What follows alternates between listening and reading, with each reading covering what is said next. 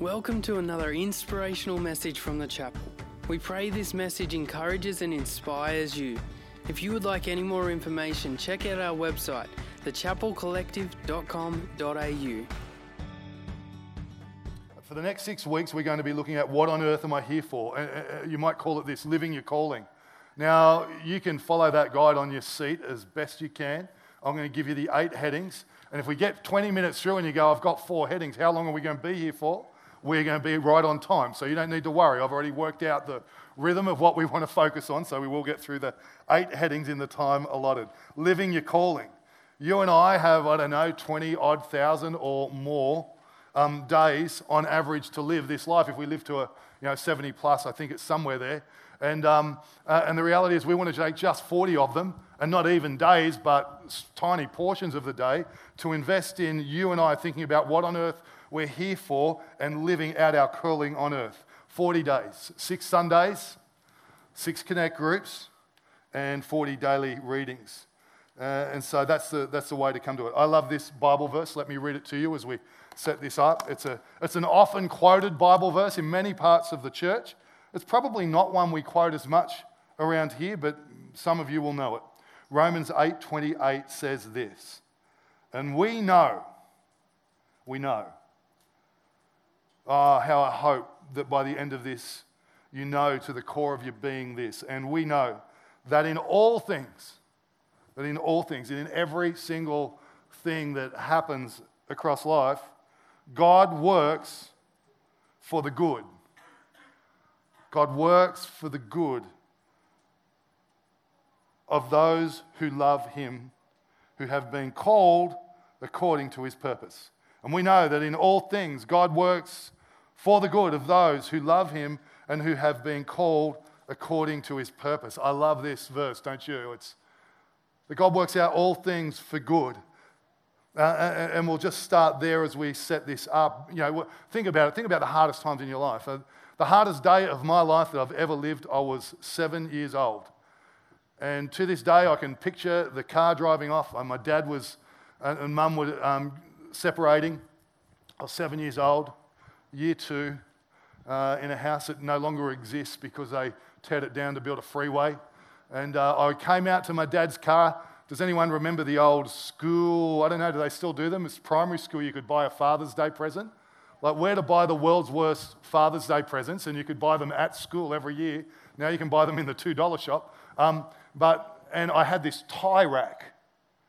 And, and I went out, I said, Dad, Dad, don't forget your tie rack. And my dad says to me, I'll be back for it.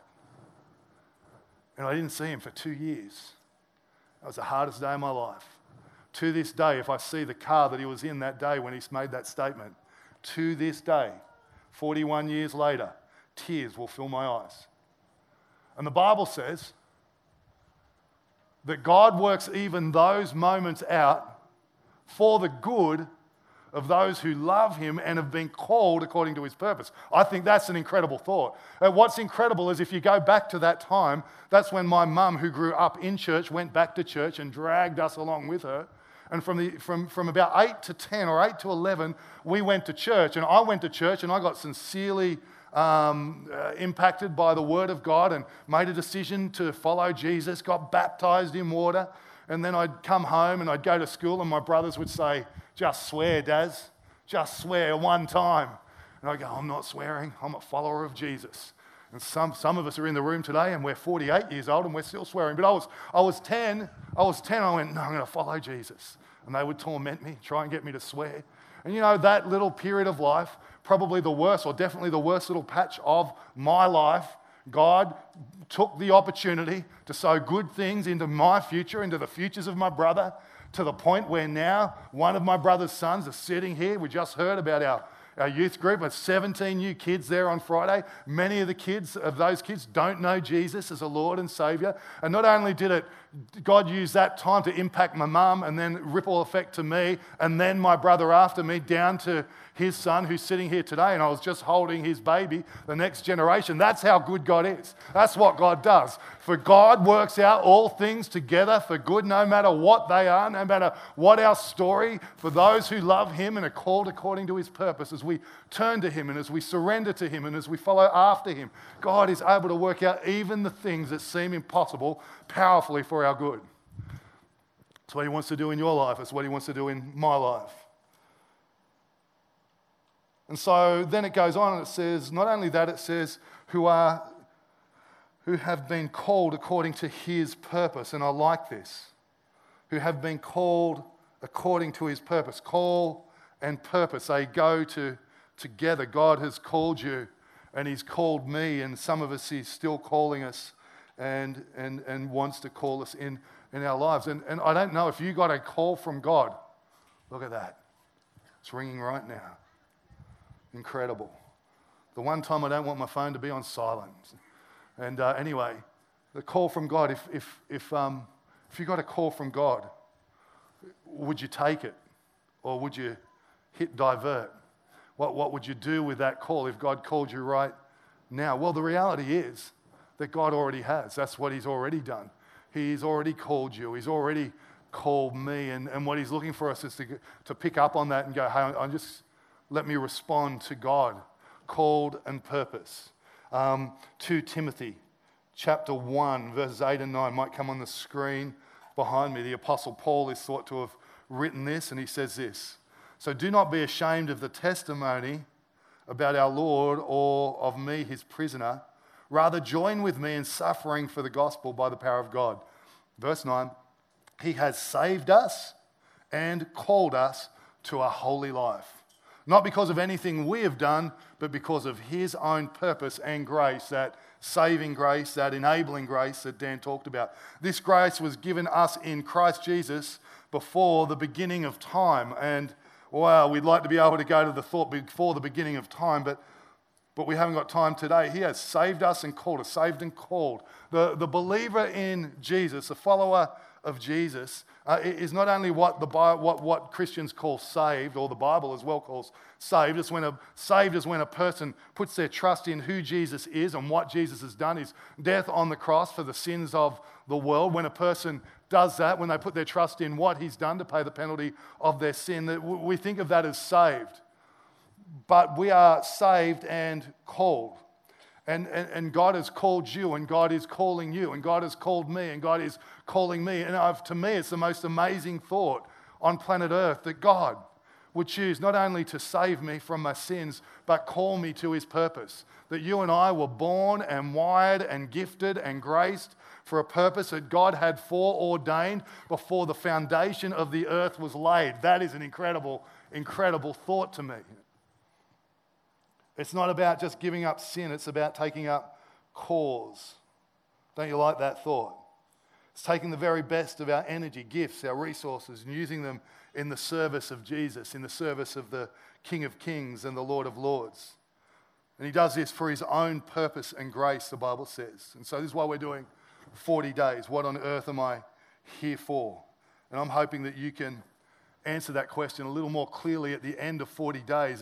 This, this is what God does. It's, a, it's the story of the Bible. Is God calling people after himself and into his service. It is since the time of Abraham and, and, and his sons and Moses. God has been calling people into his service. Um, the, the great warrior Deborah or Deborah, um, uh, the, the kings Saul and David and the prophet Solomon, and all right through history, Ruth and others, and Esther uh, those who would be called according to his purpose. In the New Testament, you know, Mary and Paul and Peter. Uh, and, and, and what about the Apostle Paul? You know, the one time terrorist. Really, that's what he would be in a modern day context. We'd call him a terrorist. The one time terrorist who becomes the author and writer of most of the New Testament because God was calling him in his grace and for his purpose. And God is calling you and he's calling me for his grace and for his purpose. There is a God appointed calling upon our lives. It's upon my life, but more importantly, it's upon your life. Listen to this John chapter 18 and verse 37. Jesus is speaking to um, Pontius Pilate. Pilate therefore said to him, Are you a king then? And Jesus answered, You say rightly that I am a king. For this cause I was born, and for this cause I have come into the world that I should bear witness, witness to the truth. Everyone who is of the truth hears my voice. I like that. For this cause I was born, and for this cause I have come. That beats on the inside of, uh, beats on the inside of me. I hope it does you. I pray that that's what might happen in some of our lives across this 40 days. For this cause you were born, and for this cause you have come. Whether you're 16, 17, 18, whether you're 68 or 78, doesn't really matter. For his cause, you and I were born, and for his cause, we have come. For his cause, we've been gifted. And, and God has called us to himself that we might live for him fully in this life in Jesus' name. So today I want to introduce a subject. I want to give you uh, an overview and eight things it's important to know about our calling in life. So here they are. Number one my calling, your calling. My calling is a gift from God. It's a gift. I don't earn it, I don't deserve it, I don't work for it, I don't bargain for it, I don't barter for it. It's just a flat out gift of His grace, and, uh, and it's perfectly fitted for who you are and for who I am. Have you ever had a gift that you like, it was just bitterly disappointing? Again, when we were little, because my mum was mainly broke, I remember, you know, we, we would prep ourselves Christmas time. My brothers and I were young, but we'd make sure we were excited whatever happened. And one year, my brother, he was desperate to get a boogie board.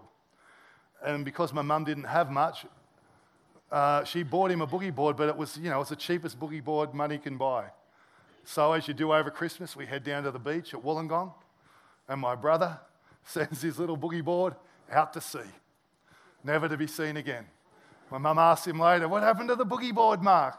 He said, Oh, mum, I loved it. I took it out, you know, to have a go, and it just got away from me, and I don't know what, where it is. It's not that kind of gift. It's the kind of gift that He places in our lives and on our life that's perfectly fitted by the the designer and the creator of all things, is well able. I was driving along back to home from the prayer meeting here this morning along Kalala Lane, and the horses were in the, the lush. It looked like I felt like I was on the coast. It's so green.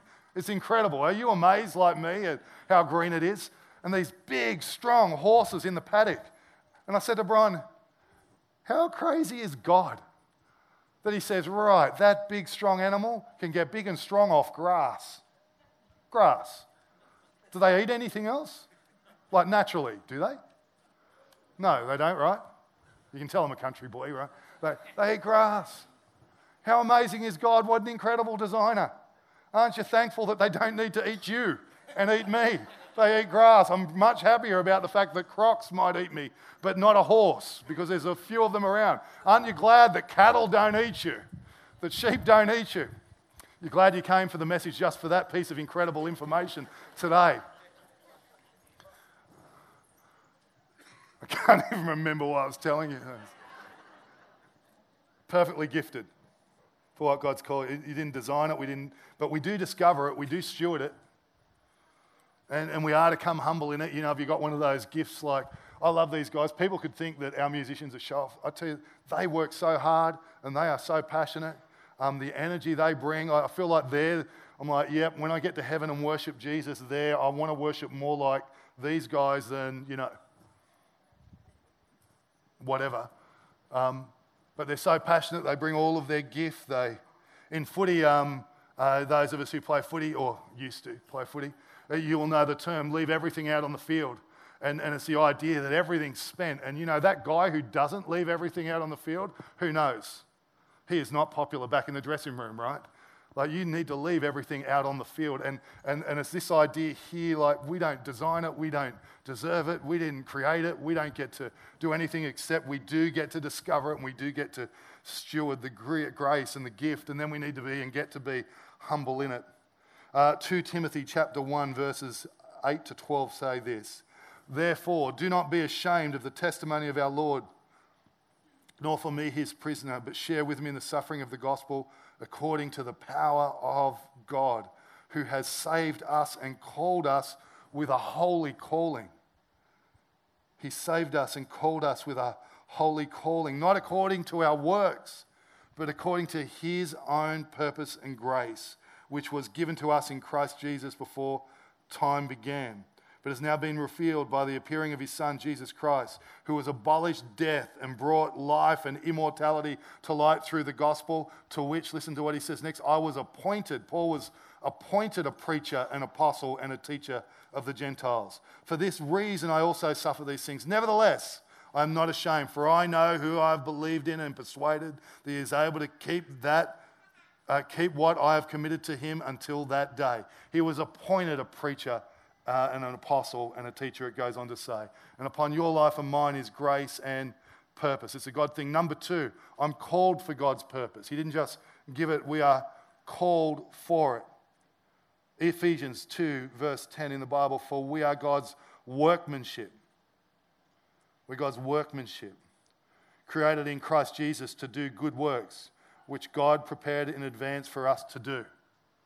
Aren't you glad that you are His workmanship? I don't know if they still do it. In year 10, we made a toolbox. Anyone else make a toolbox at school? And I remember bringing it home, and my uncle saw it. He said, What is that? And who made it? And it became like a family joke for years. It was a shame when it died.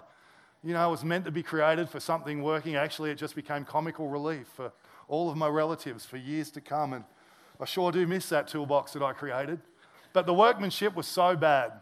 And if you know anything about me, you know that anything related to using your hands, it's just going to be so bad. It's not that I'm lazy, it's that I'm incapable. I'm, I'm actually manually illiterate. I look like a builder, and that's as far as it ever got. You've been fitted.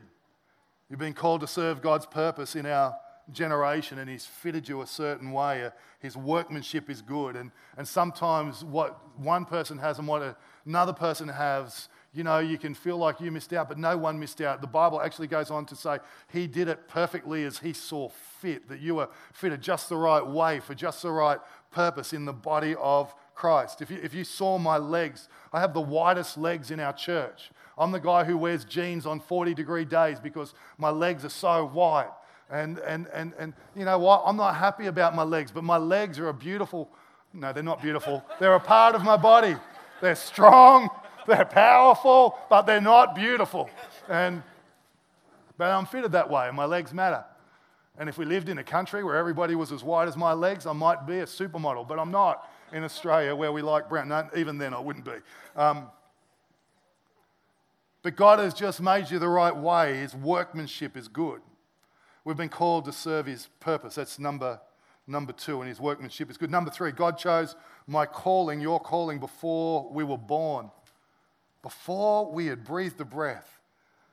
Galatians 1:15 in the NLT version says, "It pleased God in his kindness to choose me and call me even before I was born."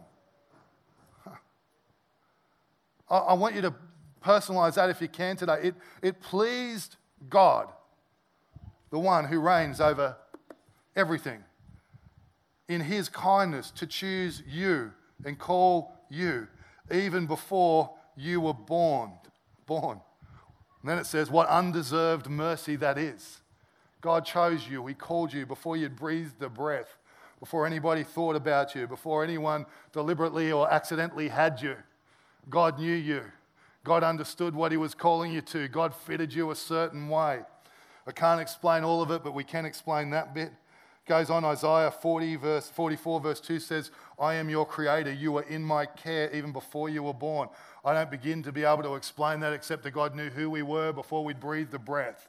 Before I shaped you in the womb, I knew all about you, the Bible says. Before you saw the light of day, I had holy plans for you. That is an incredible thought right there. I don't know what my parents' plans were, but before I was shaped in the womb, God knew all about me. Before I saw the light of day, He had a holy plan for me. And He did for you too.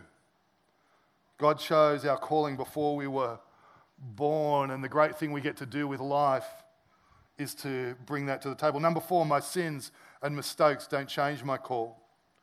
I love that about God. He never wastes anything, He fits it all into His plan when we turn to Him in repentance and surrender and to do His will. He makes it all work. It, it doesn't mean it doesn't change. Of course, it may have changed, but God never wastes anything. He fits it into His plan when we turn to Him. Chuck Colson was one of the most powerful men in the world. Uh, he was uh, an advisor to the American president Um, Richard Nixon at the time of Watergate. Um, Chuck Colson went to jail. And you know, when Chuck Colson went to jail, it looked lost but he became a Christian. He surrendered his life to Jesus. He started a thing called Prison Fellowship. To this day, it's in somewhere beyond 150 different countries around the world and multiplied prisons with thousands of people making the decisions for Jesus. In the middle of Watergate, it probably looked like he wasted his life, but God wastes nothing. He takes everything. He, he says, The call's still on your life. It's just going to look a little different than it probably was going to look before. God never wastes anything. He fits it all into his plan. Number five, our calling is permanent. It's kind of linked to what we just said. God's gifts and callings, the Bible says, are irrevocable. Number six, my calling is connected to others, and I think this is super important. If, if, you know, sometimes in Christian circles, people will talk about their calling, and the way they talk about their calling, you think they were called for them to be an absolute legend. But our calling is never about me being a legend. Your calling, uh, our calling, it's about God. It's about His cause. It's about the people He loves. That sounds like a cliche. We've said it so many times, but it's so true. Our calling is not about me. As long as it's about me and my gift and what God has given me, as long as it's about me, it's not really going anywhere. But when I understand that it's about, it's a gift from Him, it's a gift for Him, and it's a gift connected to others, for others in His purpose, there we find ourselves in a very powerful place when we take what God has graced and gifted us with and we put it into his service and to serve Jesus wholeheartedly with us. That has incredible power. As long as it's about me, it's not going very far beyond my human capability. But when I release it to God, who has created me for it, who has gifted me with it, who has wired me for purpose and called me to it, when we start to live in that space, something incredible, something supernatural can go on in our lives. The calling of God is connected to others. Listen to this Ephesians chapter 4, verse 1. As a prisoner for the Lord, then, Paul again, I urge you to live a life worthy of the calling you have received. Now, there's a great question. There's a great inspiration. Oh, Lord, help us to live a life worthy of the calling we have received. Paul goes on and says, Be completely humble and gentle, be patient. And then he says this bearing with one another in love. Oh, bearing with one another in love. One of the challenges of a church as it grows is we can remove ourselves from having to bear with anybody because you can just shift circles. But actually, I would say if, if I'm not bearing with someone, and I do with Dan and Jules regularly, Mikey Barlow, if I'm not bearing with anybody, I'm probably not connected in family because, because we will have to bear with one another. Some of you are saying, Well, Darren, I'm bearing with you this morning. Good, that's good. Following Jesus well, well done. It says, We're one body, one spirit, one hope we're called to.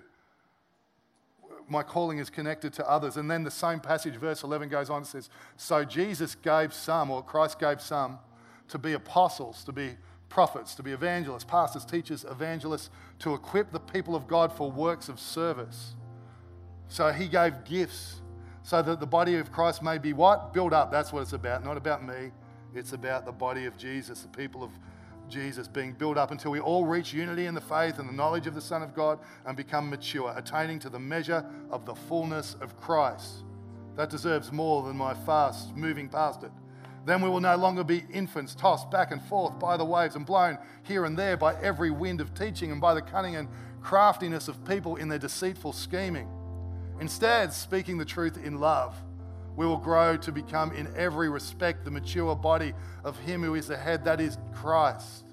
From Him, the whole body, the body of believers, joined and held together, I love this line, by every supporting ligament, by every little part grows and builds itself up in love as each part does its work, as each part contributes to the whole.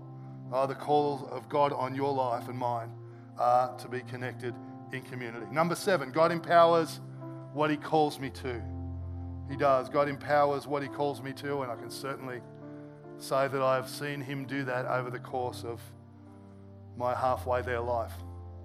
God empowers what He calls us to. And then finally, number eight. Number eight, there's a prize for living out my calling. The Bible says this as I close today. For I'm already being poured, poured out, Paul says, like a drink offering. And the time for my departure is near. I want to be able to say these next words I have fought the good fight. I have finished the race. I've kept the faith. Now there is in store for me the crown of righteousness, which the Lord, the righteous judge, will reward me on that day, and not only to me, but also to all who have longed for his appearing. I love this about Paul that he has in mind all of the time that he's running a race, being saved and called as he moves towards his home in eternity. Let's stand. Hey again, thanks so much for joining us on this podcast. Whether you are new and exploring your faith or a follower of Jesus, there's a next step for you. There is always room to grow, more to be done, destiny to be pursued, and people to be reached. So, what's your next step? To find out, head over to thechapelcollective.com.au. And thanks again for listening.